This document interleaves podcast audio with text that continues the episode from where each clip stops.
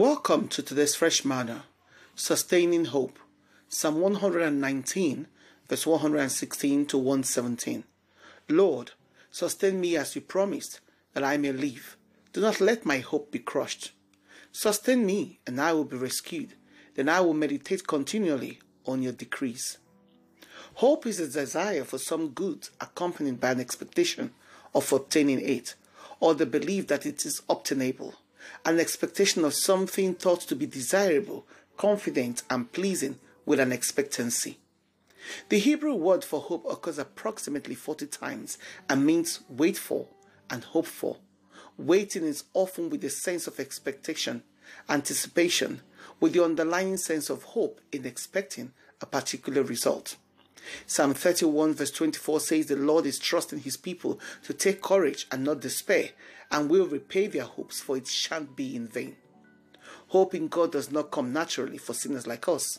We must preach it to ourselves diligently and forcefully, or we will give way to a downcast and disquieted spirit. Psalm 42 verse 5 is the soul arguing with itself, preaching to itself really. Why are you cast down, O my soul? And why are you disquieted within me? Hope in God.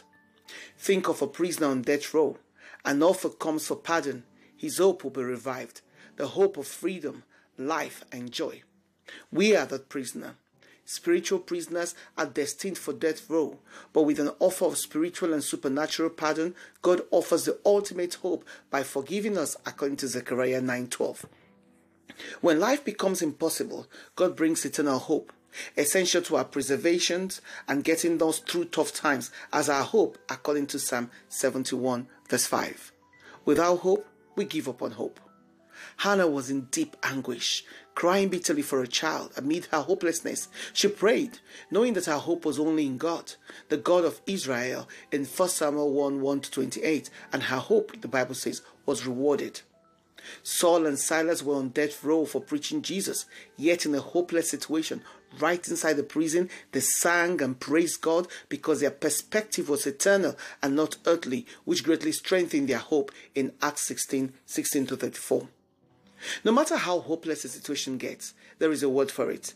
Things will always get hopeless on earth, but Christ is the ultimate eternal hope of glory, according to Colossians 1:27. Let's fear God more than life, as that will secure our, eternal, our eternity in Christ. This hope gives us believers joy, exceedingly joy, according to Proverbs 10:28. We know the realities of today's economy social uneasiness, medical crisis, chaos, and gloomy forecast for the days ahead, sustaining hope through these times will be a major task, even for the most optimistic. Sustaining hope means being encouraged when everyone else is discouraged. It means keeping your head up and showing faith even when situations look the darkest. Abraham did not waver in his faith and hope in God's promises, says Romans 4:18, and neither should we. We should not lose hope and faith in the face of impossibilities, improbabilities, inadequacies, insecurities, and inconsistencies. For the Lord is the opposite of all of, all of these things, and He's able to make all grace abound for us to keep hope and faith through the Holy Spirit, according to Romans 5 2 to 5. The Bible says about hope is never lost, and we can be confident in hope because true hope comes from God, and it is a gift from God. Hope that's a source of strength and comfort. Who but God controls the future? Who but God has a home for us in eternity?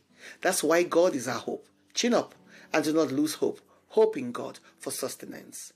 Prayer, thank you, Lord, for making Christ my hope of glory. I will hope on you and trust you to do me good in Jesus' name. Amen. Shalom.